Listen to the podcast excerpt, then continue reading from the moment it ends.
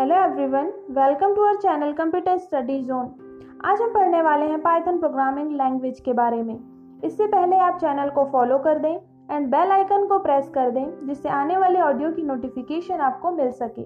चलिए देखते हैं पाइथन प्रोग्रामिंग लैंग्वेज क्या है। 1980 के दशक में ग्यूडो वॉन रोसम द्वारा इसे बनाया गया था। इसकी शुरुआत National Institute for Mathematics and Computer Science Netherland में हुई थी। पाइथन लैंग्वेज का आविष्कार एबीसी प्रोग्रामिंग लैंग्वेज से प्रेरणा लेकर हुआ था, क्योंकि यह एक्सेप्शन हैंडलिंग और अमोबिया ऑपरेटिंग सिस्टम के साथ इंटरफेस करने में सक्षम थी।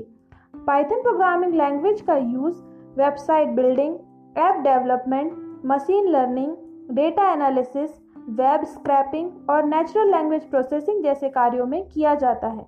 पाइथन को जनरल पर्पस प्रोग्रामिंग लैंग्वेज भी कहा जाता है। पाइथन लैंग्वेज की स्पष्ट सिंटैक्स और रिलायबिलिटी के कारण आज ये दुनिया की सबसे पॉपुलर प्रोग्रामिंग लैंग्वेज बन गई है। पाइथन डायनामिक टाइपिंग और डायनामिक बिल्डिंग जैसे विकल्पों की सुविधा देता है। इस कारण रैपिड एप्लीकेशन डेवलपमेंट के क्षेत्र में इसका इस्तेमाल किया जाता है।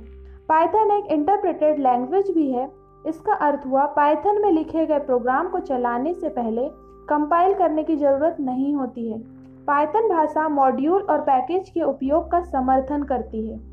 इसे आसान भाषा में समझें तो पाइथन प्रोग्राम को एक मॉड्यूलर सिस्टम में डिज़ाइन कर सकते हैं और इसे कोड को किसी भी प्रकार के दूसरे प्रोजेक्ट में पुनः उपयोग किया जा सकता है।